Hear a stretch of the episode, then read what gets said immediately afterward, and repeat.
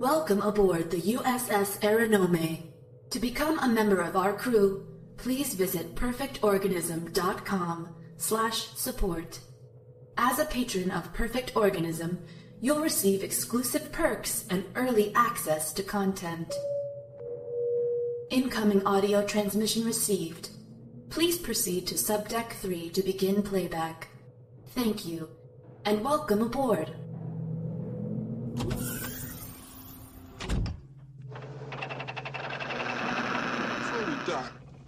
I think we ought to discuss the bonus situation. Right. Brett and I, we think we ought to... We deserve full shares, right, baby? You see, Mr. Park and I feel that the bonus situation is... Move! Get out of there! Why don't you move? Down! Move down! Move down! Get out!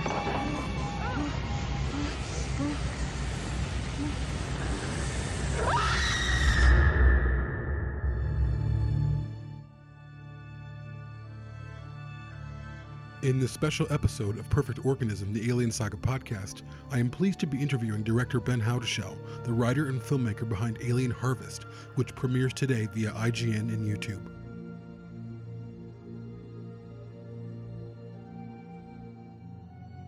Thank you, Mr. Ben Howdershell, for being on the show today. We are talking about your short film, Alien Harvest, which I was able to see almost 2 weeks ago at the Fox lot in Hollywood or Los Angeles. So yeah, thanks for coming on. Thank you so much for having me. So I want to kind of start with at the beginning. When they made the announcement that they were having a contest, you have to submit your idea and all of that, all of what was going on. Where were you? What was going on? I was prepping for, I was in Los Angeles, and what I was doing work-wise was I was prepping for this music video called With or Without that starred Mila Jovovich. And so we were just deep in it, like writing and like coordinating with the label in France and finding a location, coordinating, because we were like, are we going to shoot it in Germany? We're going to shoot it in LA. So it was just a lot of that. And I had heard about this thing, and I was like, whoa, this is great. And so there's two writers that I work with, a guy named Craig, who I'm partners with at a company, and then Mike, both Craig and I and Mike and I have feature scripts we're working on. But I asked each of them, I was like, so what do you guys think? Like, these are my ideas, like, where should we go? And so essentially we put together two ideas and, submitted them both. And both of them were pretty big. But they chose the one that, Alien Harvest. And Alien Harvest came out of just a nugget of an idea, which was like, have it be about a female synthetic who's stranded on this ship. And it kind of morphed into what you saw through notes and through ideas and through what works and what doesn't. So you submit your ideas, they choose one. Of course, I know it took them a few days. I was kind of following along with the process. It took them, I think, a week, wasn't it? No, it was 3 days after you submit, they made a decision. So when you found out that you were chosen, like, was it over an overwhelming thing, or, were you just kind of already in the mindset, like, okay, if they choose us, like, we're already working, we already kind of know what we're going to do? Or was this going to be, were you totally blind with this? I mean, obviously you come from a film background. We can get into that in a little bit. But like, what's going through your head at the time? I was so busy on this other project that I was just like, all right, this is awesome. And I love going from one thing to the next. Yeah. And I love having a lot on my plate, because there's a lot, it lets you, it's great to be creative in multiple projects. So the summer was great. It was very busy, very stressful, but, very creative, because we were like creating both. And they both just happened to be horror. Granted, the thing with Mila was a home invasion horror, and then this was sci-fi horror. But they were both like right in the same wheelhouse, and we were working on like, what's really scary? How do we scare people? And, setting up very scary situations. And so it was... it was honestly great. And Tongal was fantastic. Like, our guy that we worked with almost all the way through the process was a guy named Quaid. And, he was very straightforward, very clear cut. He put everything in writing. He was always available to talk. You know, I mean, I got to say super patient, because I don't know what the other filmmakers are like as far as, you know, people who are hands-on, but I definitely called and emailed him a lot.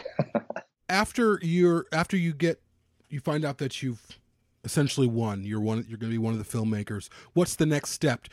Does Tongal or Fox reach out to you? Like, so that was last summer. You find out you win. You're going to be one of the filmmakers. What happens after that? Well, so it was a two-step process. First, they chose 18 people.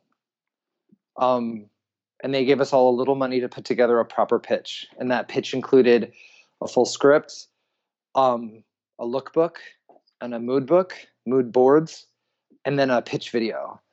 And so it was, I think, we had to do it in about 4 days just because of our schedules. And so it was very, you know, Craig and I worked on the script a lot. Craig is a very good writer. He went to Cornell. He's, you know, I mean, I've read lots of his scripts, and I'm just, I gotta say, I'm a huge fan of his work.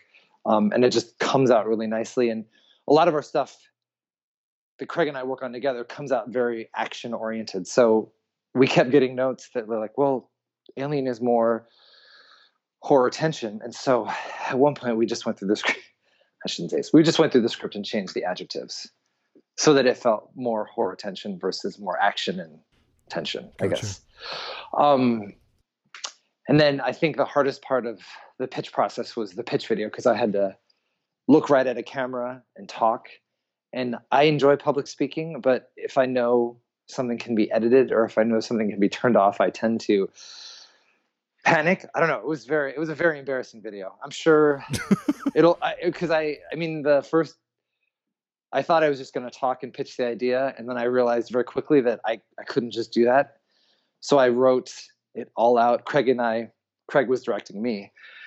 So I wrote it all out on a computer. I put the computer monitor my laptop monitor right under the camera. And then I just read it. But the problem was the way that we had the frame lined up, my hand was on a mouse and I was scrolling the whole time.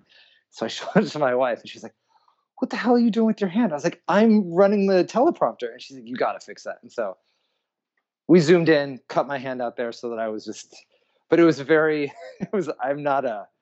I'm very specifically a behind camera person. I'm not in front of camera person, but it was fine because, I just essentially made a radio edit of it. So it sounded good.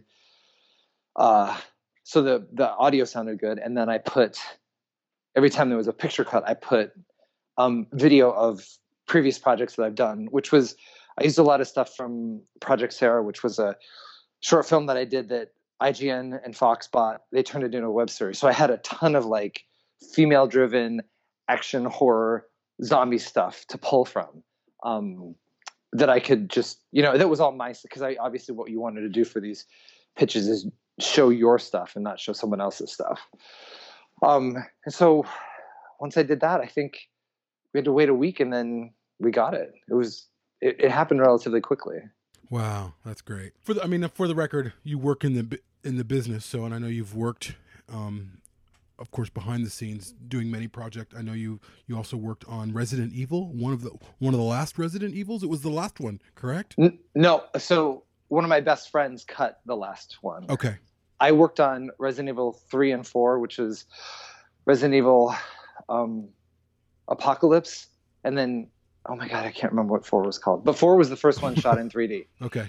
So that was actually shot with the Cameron Pace cameras.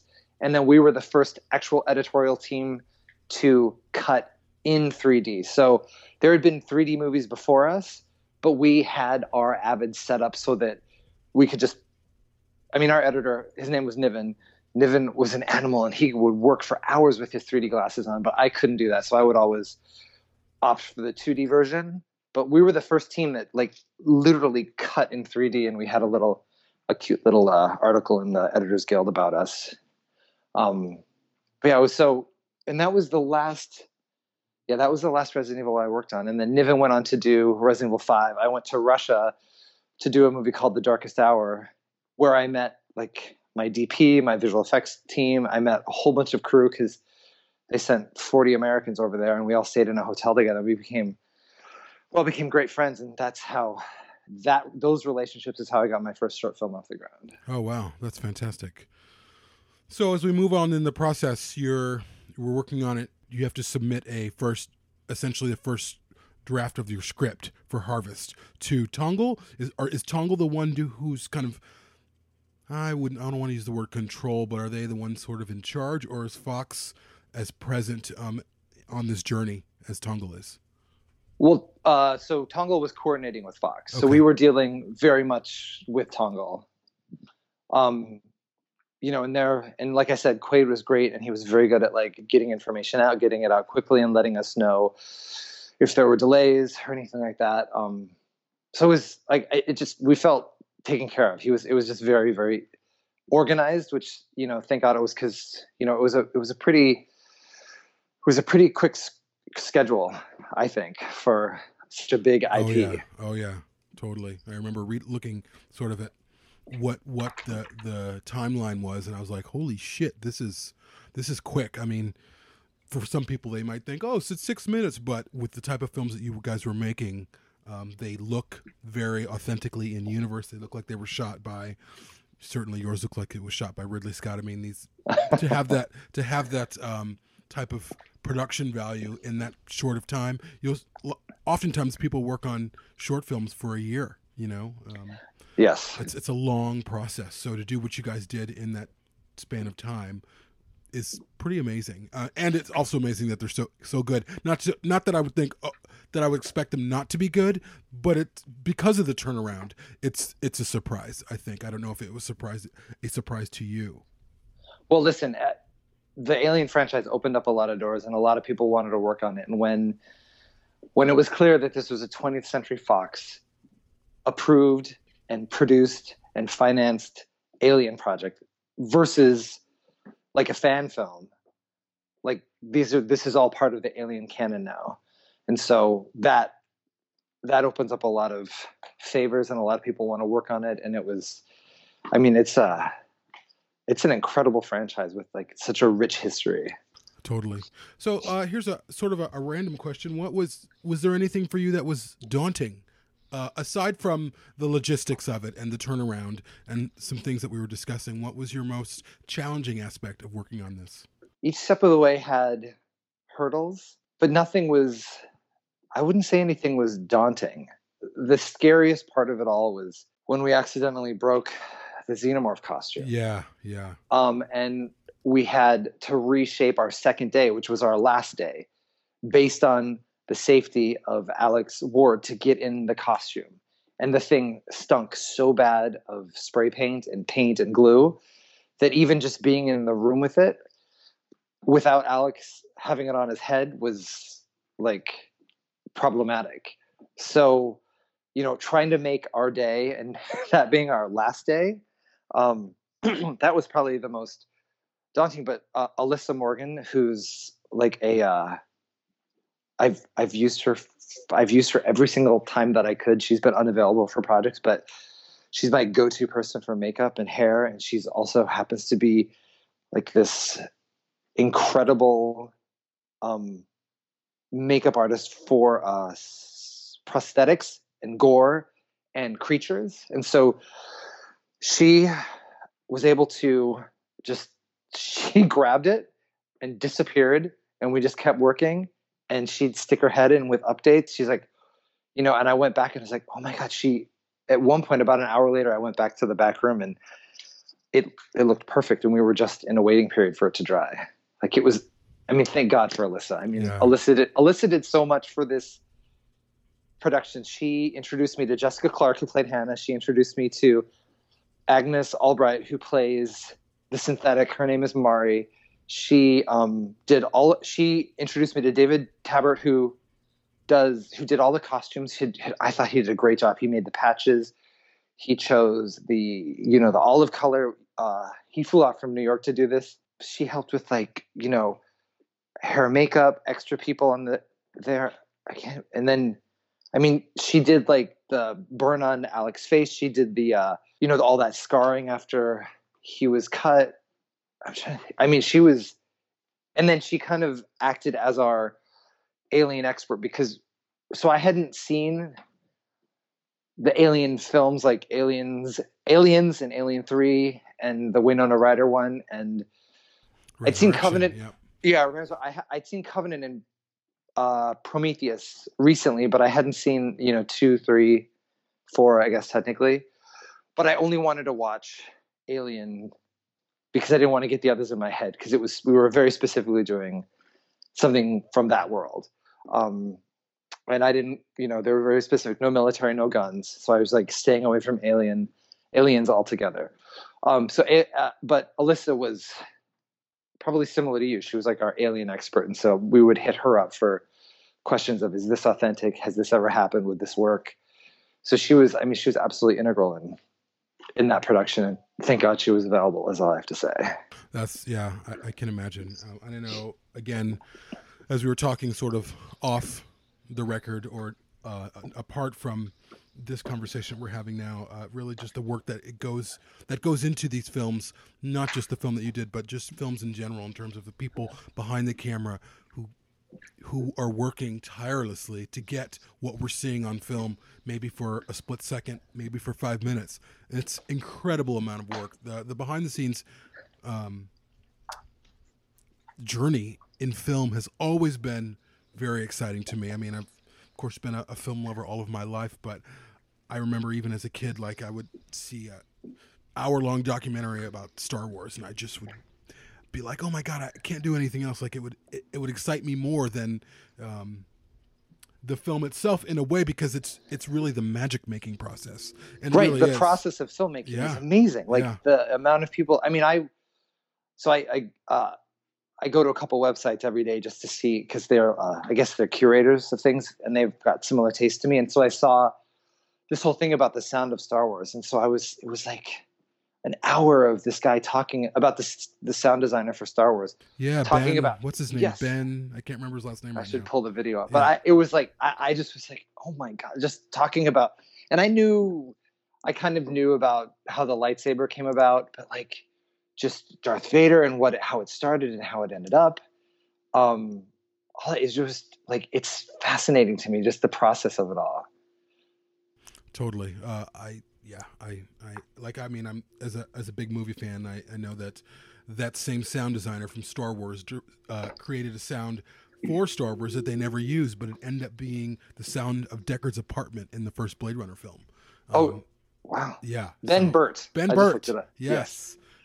He's a wizard as far as I'm concerned. I mean, he's been able to create, and also in terms of editing, and certainly I would imagine editing your film, editing Harvest.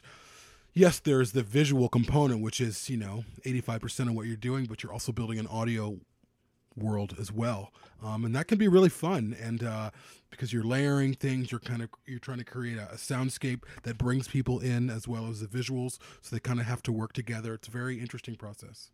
Right. Well, listen, the editor on this was a guy named Jake Shaver, who I've worked with before. We did the Mila Jovovich video together, which was mainly music, but it had some incredible sound. I should send it to you. It had some incredible sound moments in it. But Jake just, we kind of had it assembled in a place so that we could just hand it off to him. Craig did an early assembly, who wrote it, and then we passed it off to Jake to just take it all the way home. And it was, I just gotta say, like, our rough cuts were incredible. Wow. That's great. Like, I was just so, like, they were so much fun to listen to and so much fun to watch. And I think we had 3 cuts. There was our director's cut, the studio cut 1 and studio cut 2. And I think the long version of studio cut 1, I really, really liked. But it was just too long for, for a short film and for a YouTube or IGN type audience. What was the maximum length that you could go? Well, I think it was supposed to be like 8 to 10 minutes. I don't remember what the brief said, but at one point, Quaid was saying that we could go over or that we could go under. Like, it became very kind of like they just wanted something good. you know, I don't think there was a maximum. I think they based our maximum length on what felt right. And definitely for mine, there was a lot of the last pass. There was a lot of work done to like really make it fun and interesting versus like trying to stretch it out and say, well, I've got a 12-minute short film. It was more like, this thing's got to be fun and it's got to be a ride. And we got to get to that first death as quickly as possible. Because that was like the money. To me, that was like, it was just a lot of fun. Like that whole scene, I'm jumping ahead now talking about the short, and I assume this is all spoilers, which is fine. Well, technically, which I can just say, this is released the same day of your film, so nice. We hope everyone listening has seen it. Well, in the original draft of the script, Sturgis, who's the guy who grabs the sensor from Mari, is kind of a dick and then goes off and then gets killed by the xenomorph. In the original draft of the script, he goes around the corner and then we just hear a scream and we see a little bit of a shadow and that's it. And so I actually was concerned that we were going to have a 4-minute short film. And at one point I even asked Quaid, I was like, I think we're looking at a 4 to 6 minute short film here. He's like, well, as long as it's good. So it's kind of funny. But once we got the xenomorph costume, I was like, oh my God, we need to use this thing more. And so I think we saw the costume a week before we were shooting. Noah, who directed Alien Alone, picked it up from Quaid. And then since we were using it first, I picked it up from him. And I was just like, oh my God, this thing is awesome. And then Alyssa also found my makeup artist. Alyssa also found the guy who was inside of the xenomorph costume, a guy who's 6'4" and 150 pounds. His name's Alex. And so once I saw what it looked like on him and what the thing looked like, I was like, all right, we got to shoot this. And so we redid our day and redid that scene, and Sturgis coming around and being alone in that room with the hanging wires that was red with the backlighting was all last minute written. Wow. Because we're like, we got to shoot this thing and everyone's going to want to see this thing. I mean, look, I get that. I get that there's like there's the right amount to show and there's the right amount to hide, but everyone knows what it looks like and everyone wants to see it. So it was all about getting the balance of really letting them get a good look at it, but not having it on there too much. Because there were definitely times in the earlier edits where there was a concern that it might look like a guy in a rubber suit. And so there was a lot of care taken to how that was cut. And Jake did some very specific things in the edit to hide that, like very strategic split screens, very strategic strobing, keeping things really dark, so that you felt like it was there a lot, but you weren't really seeing it clearly, and it was in and amongst a lot of chaos.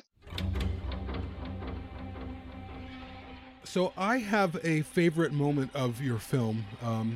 Before I say what it is, you might even know what it is, I don't know, but I'm curious if you have a favorite moment, whether it's a character beat or creature moment.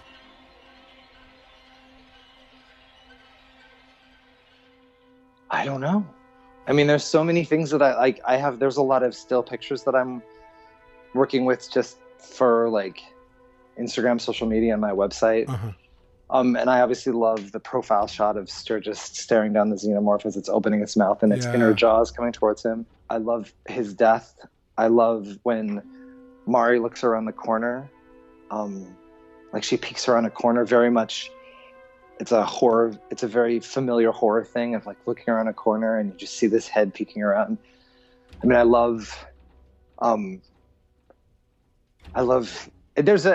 it's funny because every time, you know, you're driving or you're walking and you see people fighting or you see a car accident, you always crane your neck and watch. Yeah.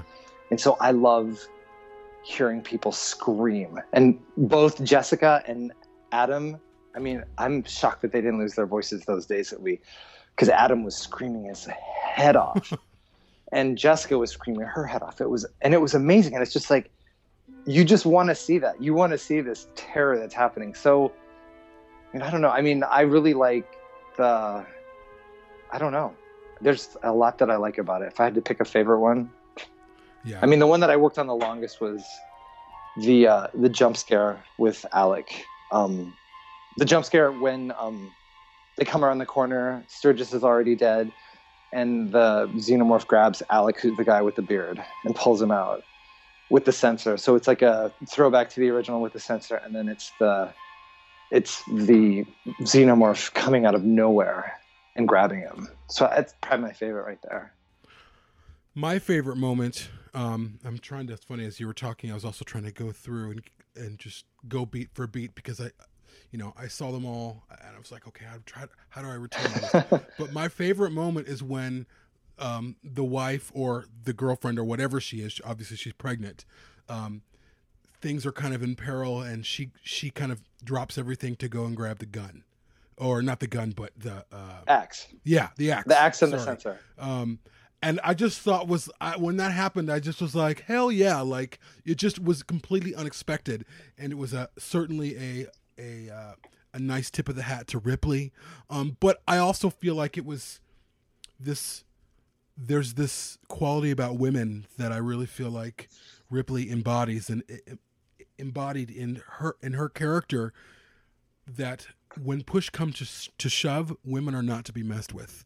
And it was just this really surprise moment for me where, again, in films, of course, Alien kind of led the way in terms of female action hero, what Ripley became at the end of Alien. And then you have, of course, the other films, but just becoming the hero that they already were.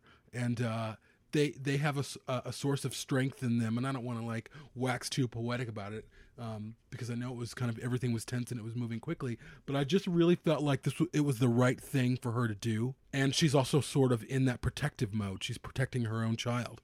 Yeah. And I thought it was a really brilliant moment. Jessica was awesome. And it's funny because when we were doing costume fittings, she had taken off her sweater. And she has these gorgeous arms. And I was like, at that point, I was like, oh man, let's wrap this around her. We tried everything we could to show her arms, because she has these gorgeous arms, but it's just the pregnancy belly, no matter what you did against cotton, didn't work. You could tell. And we're like, damn. So we got to zip her up and keep her covered, because she just Jessica's a gorgeous woman, has these great arms. And even in our pictures of that day, I was like, I just wish we could have seen her arms, because they're like these great feminine yet strong arms. But yeah, no, we didn't get to use it. But yes, that was a great, and we actually, we had at one point a much longer beat there. We had tried, because Jake is so good with sound design, we had tried this moment where we hang on the belly and we bring the whole world down to the sound of the womb. So we get inside of Hannah's, that character's name is Hannah. So we get inside of Hannah's head, and we hear the womb, and we hear her motivation, and we see her face. She makes the decision to go, and then she just bolts. But the problem is that when you hang on a belly like that in an Alien film, people think something's going to happen. Yes. And so it was like, I was like, damn. I was like, so it's like, we got to take all these shortcuts because people understand Alien, but then because people understand Alien, we couldn't do this one character beat. Because, I was trying to do something that, I was trying to do a throwback to Alejandro Gonzalez Iñárritu, but it didn't work, because it was just not the right, it was just the wrong franchise to do that kind of beat in. So we scrubbed it and just made sure that it was very clear that she made this decision to go while the tension was building between the other two characters. Well, it was well played. I mean, maybe you wanted to do it differently, but I felt like it really played itself out really well. And just, again, it just spoke to her character. And, again, a great nod to not just Ripley, but women in roles like that, women who sort of take charge. I think this is certainly the time and the place where those characters are sort of coming front and central again. So I really appreciated it. I've always gravitated towards those type of movies anyway. I love how badass Mila Jovovich is. I love the action stars that Angelina Jolie played. I mean, one of my favorite films a couple years ago was Atomic Blonde, because it was shot like an art house film, but it was like Charlize Theron doing these incredible choreographed fight scenes. And so I've always kind of been, and then the streaming series I did and the short film that I did over at IGN/Fox was a female lead. And so I've just always kind of gravitated towards very strong female roles in films. Yeah. And, Ripley, the character of Ripley really set the precedent. I mean, I could probably suggest that maybe Carrie Fisher's Leia was really the only female character in space, but of course they're vastly different universes. One, I mean, they're both in science fiction. One's arguably fantasy, but one is like very serious, hard R, horror tension, right. But I just, and her character came about in a very specific time in film history and in social history as well. And I grew up with that. I mean, I had posters of Ripley growing up on my, above my bed. I mean, I wouldn't say I worshipped her, but she really she's someone who got me through my youth in the best of ways. So I love that Fox and certainly the Alien series itself has kept that legacy going. The films might not all be even. You might like another one more than, the sequels or the prequels or whatever, but they're wholly original, and really they take up a space in I would say film history, but I don't know, probably even more than that in terms of what those characters were doing for the visibility of women at the time and now, for sure. Right, absolutely.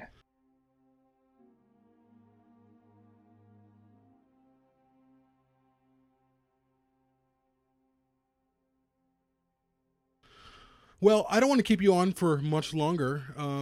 I really appreciate it. I do have one kind of final technical question, which is how much footage did you not end up using?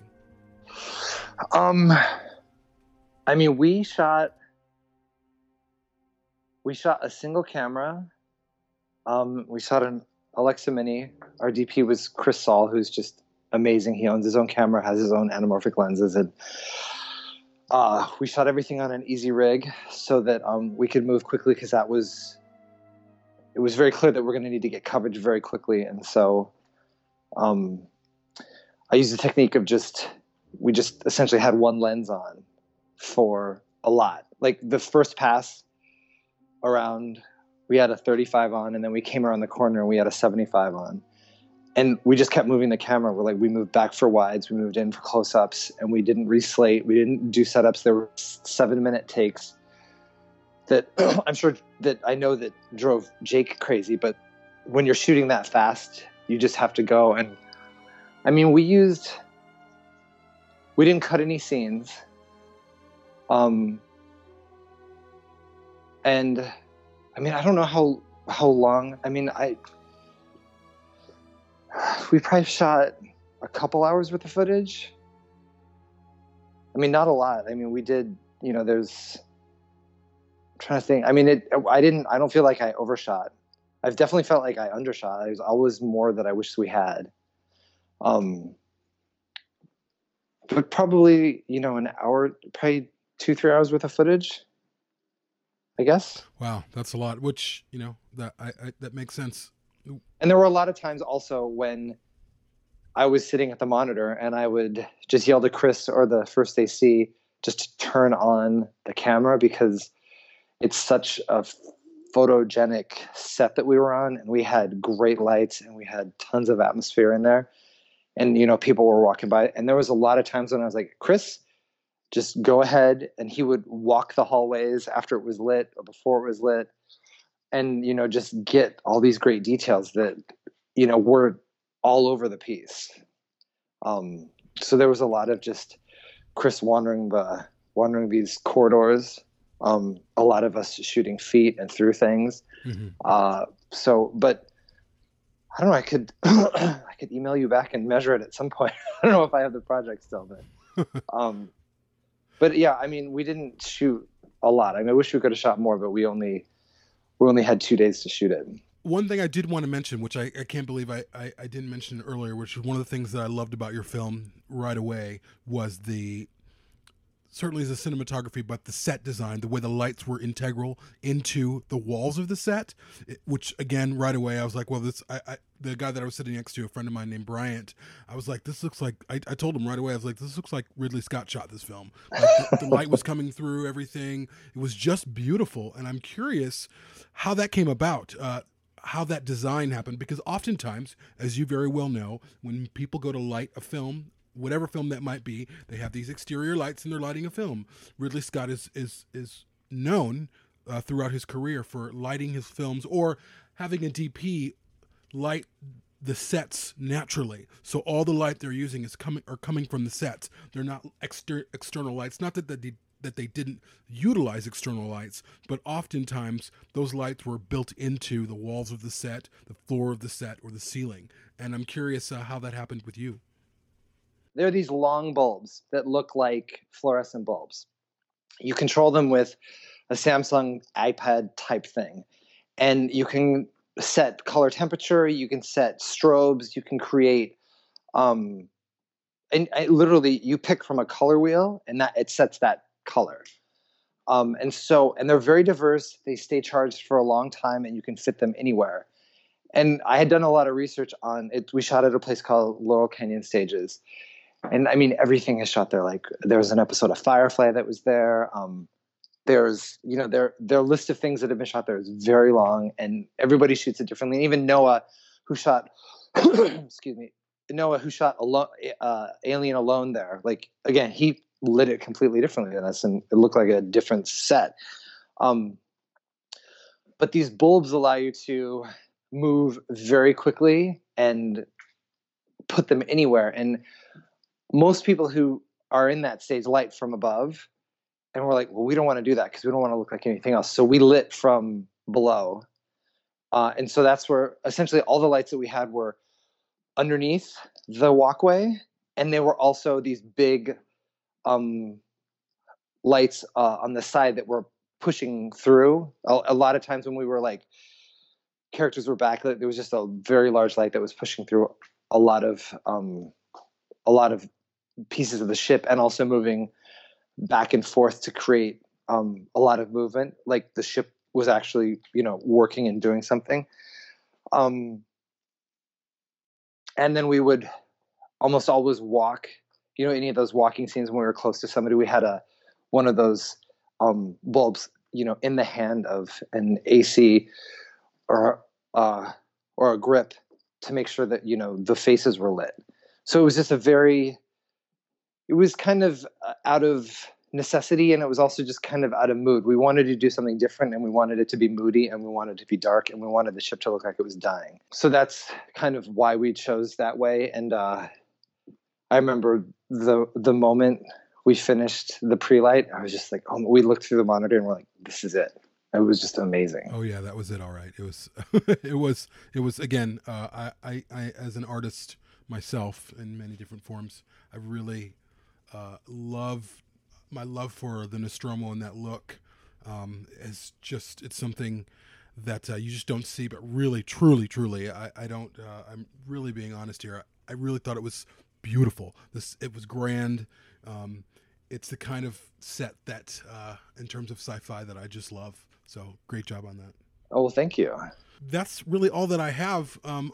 If anyone has not seen Alien Harvest, it is out today. I really recommend that you do. It's it's my top favorite. And then I have a couple other, but they're all really amazing films. Again, with the time that you guys had and just the constraints and then the personal lives that you guys all lead that you were able to create, you know, and then you are a father and, you know, a husband and all of those things going on. And you have day jobs and, you know, jobs that you do. Just bravo to you guys for this. And thank you so much for taking the time to speak with me. Yeah, thank you so much for having me. Absolutely.